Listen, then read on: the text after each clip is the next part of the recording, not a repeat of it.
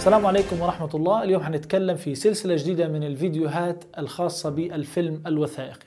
بداية ما هو الفيلم الوثائقي؟ فمفهوم الفيلم الوثائقي ظهر مصطلح الفيلم الوثائقي لأول مرة عام 1926 على لسان المخرج البريطاني جون جريرسون في مراجعته لفيلم موانا لروبرت فلاهيرتي الذي يعد أحد أهم السينمائيين الوثائقيين.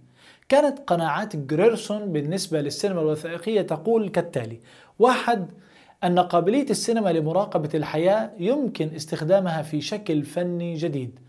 اثنين أن الممثل الطبيعي والمشهد الطبيعي أكثر قدرة على استدراك العالم من الممثل الروائي والمشهد الروائي.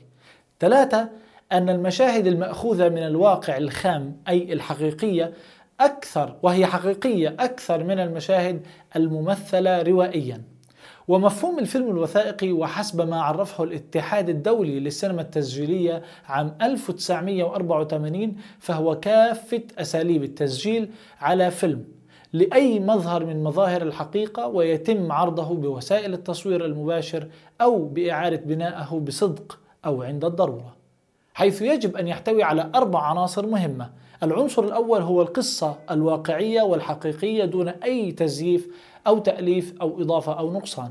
اثنين الأشخاص الحقيقيون. ثلاثة المكان الحقيقي. أربعة الزمان الحقيقي.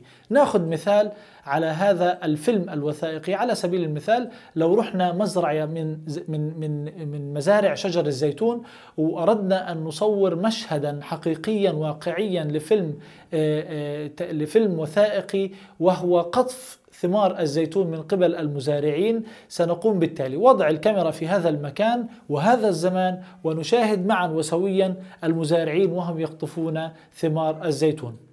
والفيلم الوثائقي هو نوع من الأفلام غير الروائية التي تعتمد على القصة والخيال بل يتخذ مادته من الواقع سواء كان ذلك ينقل الأحداث مباشرة كما جرت في الواقع أم عن طريق إعادة تكوين وتعديل هذا الواقع بشكل قريب من الحقيقة الواقعية.